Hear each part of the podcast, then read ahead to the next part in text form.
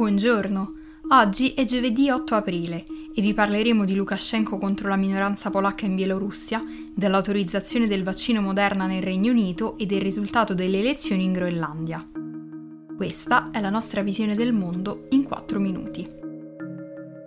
Nelle ultime settimane il presidente bielorusso Alexander Lukashenko si è accanito contro la minoranza polacca locale, compresa la leader dell'Unione dei Polacchi in Bielorussia, Angelika Boris, i magistrati hanno annunciato di aver aperto un procedimento penale contro di lei e altri cittadini non ancora identificati per incitamento all'odio etnico e religioso, accusandoli di aver preso parte a manifestazioni illegali e ad azioni volte alla riabilitazione del nazismo. Gli arresti sono stati accompagnati da una propaganda antipolacca sulla televisione di Stato e da pressioni sulle scuole di lingua polacca, a cui è stato richiesto di fornire ai magistrati dettagli sui loro insegnanti allievi, compresi i minori. Ieri Lukashenko ha accusato la Polonia di dare sostegno ai fuggitivi bielorussi, ai traditori e agli estremisti.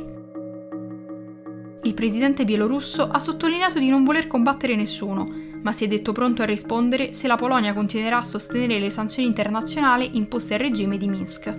Il primo ministro polacco Mateusz Morawiecki ha accusato il regime di Lukashenko di persecuzioni e i gruppi per i diritti umani hanno dichiarato i detenuti arrestati dal regime bielorusso prigionieri politici. Il vice ministro degli esteri polacco, Marcin Ridac, ritiene che Lukashenko stia cercando di sfruttare la situazione per trovare un capro espiatorio per i suoi problemi di politica interna.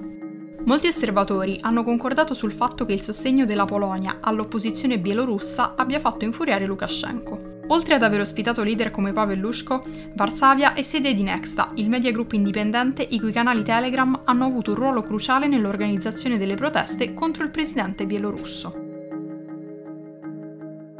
Parlando invece di coronavirus, nel Regno Unito è iniziata la somministrazione del vaccino Moderna, il terzo si era autorizzato nel paese dopo Pfizer BioNTech e AstraZeneca.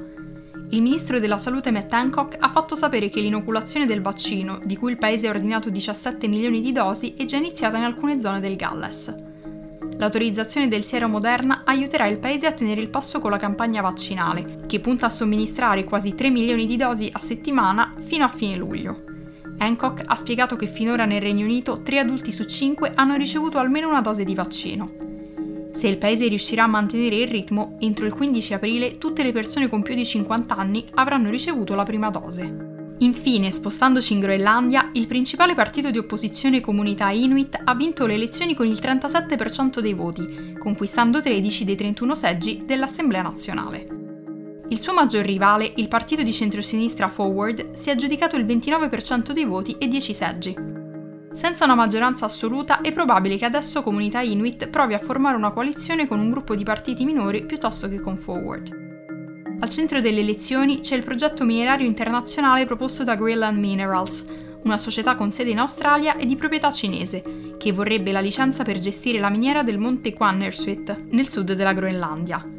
Secondo una stima del think tank Polar Research and Policy Initiative, sarebbe il secondo giacimento più ricco di metalli rari al mondo e la quinta più grande riserva di uranio.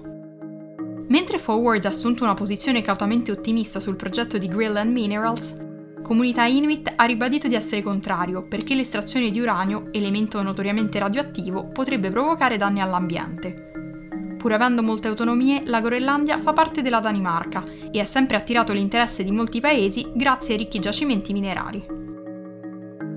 Per oggi è tutto, dalla redazione di The Vision, a domani.